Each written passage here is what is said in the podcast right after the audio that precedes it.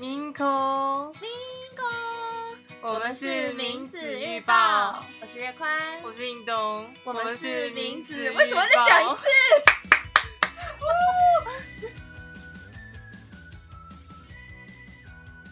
？Hello，大家好，我是印东，欢迎大家来到名字预报。大家听得出来，我现在声音有点疲倦，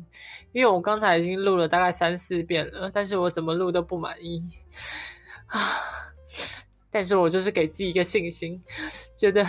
接下来一定可以的，对。所以打起精神吧，运动。好的，今天我们要谈的话题呢，其实就是免书换证，但又不是免书换证。我们今天要讲的是免书换证之后的一个法案，或者说一种观念吧。大家知道，如果粗略的去分的话，对于跨性别者的认定可以分为三类，或者说四类吧。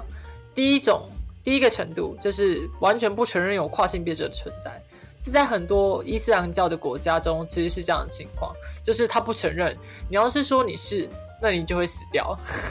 就是会被处死刑，就是这么这么残酷的社会。那第二种呢，就是你必须要动变性手术，摘除你的原生性别的性器官，才可以变更性别，这是第二种。第三种呢，就是免术，免就是你不需要动变性手术，性别变更手术呢。你就可以更换性别。第四种呢，就是我今天要讲的自我宣称。自我宣称算是现在在西方世界的一个浪潮吧。就是说，你不需要经过医疗认证，因为像是免术换证啊，如果大家有看相关的资料，都知道说，还是需要精神科医生的证明，或是需要有用药的证明，用服用荷尔蒙的药物啦，还是说你要按照你现在自我认同的性别生活好几年，才可以免受换证啦之类的。那自我宣称呢，就是你只要年龄到达一个程度，你就可以法律上变更性别的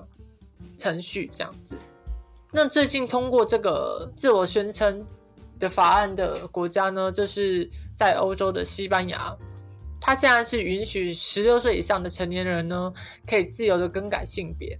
然后不仅是十六岁以上的可以自由更改哦，十四到十六岁只要有父母，就是他是上面是写 legal guardians，我觉得应该算是法定代理人或是法定监护人，只要他们有陪同的话，十四岁的人这种算是青少年、青少女，他也是可以变更的。其实西班牙也不是第一个通过这个法案的国家。因为早在二零一四年的时候，丹麦就已经通过这种自我宣称的法案了。在欧洲，其实，在西欧啦、北欧啦，都算是蛮进步、嗯，蛮前卫的国家。我要这样讲。除了西班牙最近通过这条法案呢，同时差不多时间呢，英国它挡下了苏格兰国会你的这个自我宣称法案，是被英国国家的应该。因为我不清楚英国的立法程序，但就是从苏格兰要送到英国这个中央政府的时候，法案被挡下来了。那之后会发生什么什么事情还不知道。但其实苏格兰它也是一样，它就是想要一样是修改年龄下限，不是不是年龄下限，年龄上限就是往下修，就你不用到十八岁，他好像也是十六岁，就是希望十六岁的青少年、青少女就可以。办理这个自我宣称的程序，它不仅是要下调这个年龄，它也要让整个法律的程序呢跑得更短。像是他本来是要在苏格兰审核之后，还要到英国去，就是中也也也算是中央政府吧，去中央政府审核。他现在是希望在苏格兰当地就办理完。而且呢，它还有一点是，原本它是需要有一个两年的认证，就是比如说我是跨性别女生，我我就必须以女生的身份生活两年，然后让大家审核，我才可以变更性别。但现在不用，它就是说三个月，三个月的时间就可以决定说你是不是可以通过这个自我宣称的程序流程了，然后也也不用提说，他就是不用再提出医疗证明。不需要医生的证明，也不需要荷尔蒙服用荷尔蒙的药物这样子，那大家就会想说，自我宣称它又比免受换证少了一道审核的门槛，那是不是就很危险呢？是不是会增长很多对女性空间的侵犯？那其实我有查到一个国家，这个国家它其实早在二零一六年的时候就已经通过自我宣称的法案了，它就是大家可以猜猜看。我给大家一个提示，它是在南美的国家，然后它在去年的时候夺下了这个世界杯足球赛的冠军。没错，就是阿根廷，我的梅老板。阿根廷呢是第一个通过跨性别者就是自我宣称法案的国家，很惊讶，对不对？可是南美其实在很多事情上面都体现这种多元包容的社会嘛。当然，我可以理解说。会有很多反对的声音，或是质疑的音声浪会出现。然后我看这个报道的时候，他也他也是有提到说，有些女性会担忧说，开放了之后，我们女性就会被侵犯，就完蛋了。可是就我看这篇报道，这篇报道我之后会附在 IG 上面，它是英文的，它是有写到女性空间并并没有造成什么危害，而且非常非常少数的人才会。会滥用这个权利去更改自己的性别，大部分的都是患，大部分患者都是跨性别者。然后政府的数据是在二零一二年到二零二二年这十年间呢，有一万两千六百五十五个人换了自己的法律性别，也就是每三千八百四十六个人就有一个阿根廷人呢变更自己的法律性别。除了像是阿根廷这样子前卫的国家啦，或是最近推动了这个法案的西班牙，还有像是瑞典，介绍一下瑞典这个国家呢，是因为瑞典它其实算是有点限缩青少年、青少年取得荷尔蒙药物的空间，就是最近他们是要把这些青少年、青少年获得荷尔蒙药物的管道呢，在限缩起来。本来在二零一五年的时候，他们是有开放的哦。他们那时候就是觉得说这个其实是安全的，没有关系。可是慢慢的，他们就理解到说不对，好像越来越多人在滥用这个药物了。就是大家知道，我之前在 IG 的知识文上面应该有提到说，就是荷荷荷尔蒙药物，它荷荷荷，我发不出“荷”这个音。荷尔蒙药物啊，它其实算是半个绝育手术。因为你长期服用荷尔蒙药物之后，你也是没有办法生小孩的。那他们就会有担忧说，你在不到十八岁的时候，你就可以取得这些药物。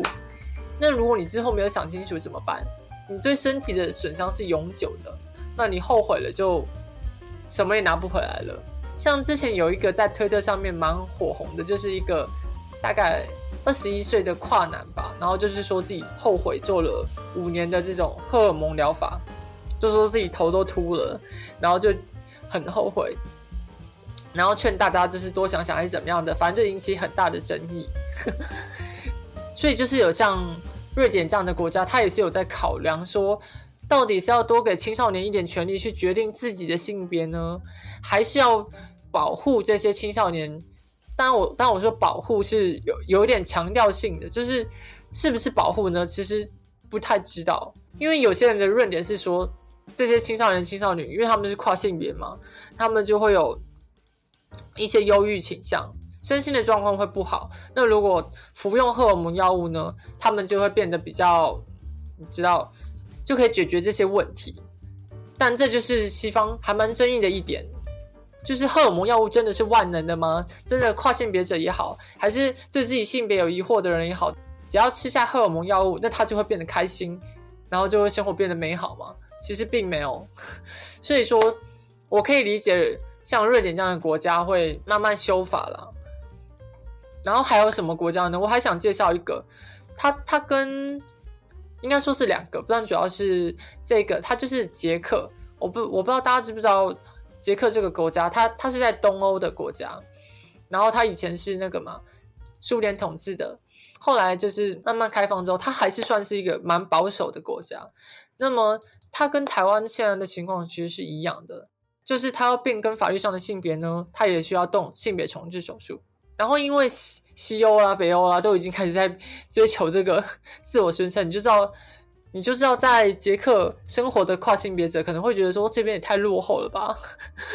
未免剥夺太多我们的权利了吧？它就是算是一个还蛮还蛮严格的一个国家吧？对。然后还有另外像是罗马尼亚。罗马尼亚其实状况我不太能理解，但是这边找到一个报道，他也是说非常非常反对 LGBT。就是你去相比较之下，你可能会觉得自己根本不是欧洲，他们可能会想要，不管是在教育上，然后在法律上，都会阻止 LGBT 的发展。那除了讲这些欧洲啦，或是南美的国家，就是关于自我宣称的部分，我这边先稍微提到，因为之后我想要再留时间跟月宽，或是跟其他跨性别者啦，然后对于免税换证有疑问的人，可以一起来谈讨论这个事情。因为像是现在我们在台湾要推动免税换证嘛，那有些人就会觉得说这没有什么配套措施啊，我就会担忧。的确，我在网络上查一下。关于免税换证这件事情，好像没有人讲到一个具体，就是说，既然我要拿掉性别重置手术这个门槛，那我是不是就不再追加了？因为现在的情况是两个精神科医生的证明嘛，然后再加上性别重置手术，那如果你就是拿掉这个，然后就完事了，那你就讲出来嘛。可是我在网络上是没有收到，就是关于免税换证配套措施的新闻。我在想，就是伴侣盟是不是？会想要参考这些自我宣称的国家，先到这个免税换证，然后再慢慢过渡到自我宣称，还是会想要直接进入自我宣称？我不知道。不过，毕竟台湾也是蛮跟国际潮流的国家，所以以后的确有可能出现免自我宣称的情况。因为像是在香港，最近不是有新闻，也是香港，它也通过了免税换证的一个个案。之后可能就会有相关的立法，给这些跨性别者一个更方便的管道去换证。对，今天也就只是想要闲聊一下，说各各国目前的情况啦。因为我个人会觉得，免税换证在台湾可能还没有办法推行的原因之一呢，也是我们没有一个好的理由、配套措施跟大家说明说，未来跨性别者会经过什么样的流程，然后就是法律上变更自己的性别。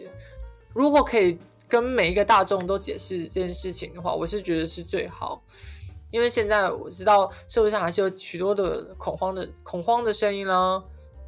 或者是恐惧。当然，反对的意见就是说可能会受到侵害之类的。所以我自己也是蛮纠结，就是我们到底要设下什么样的标准，然后去审核一个人是不是可以通过这个认证，然后变成他想要的性别呢？这一点也是每个国家都在追求，就是都都在考量的。然后从免税换证再到自我宣称呢，就多个国家都在都在吵，而且吵得更凶。这就是因为它已经牵扯到说，你不用用药，你也不用认证的话，是不是会产生更大的安危啦？好了，那么今天就讲到这边。印东的喉咙已经快不行了，大家知道我大概录了五次，结果我大概也也讲了快一个小时。精神时光屋，好了，那么就是谢谢大家收听这集的闲聊，我们下次再见，拜拜。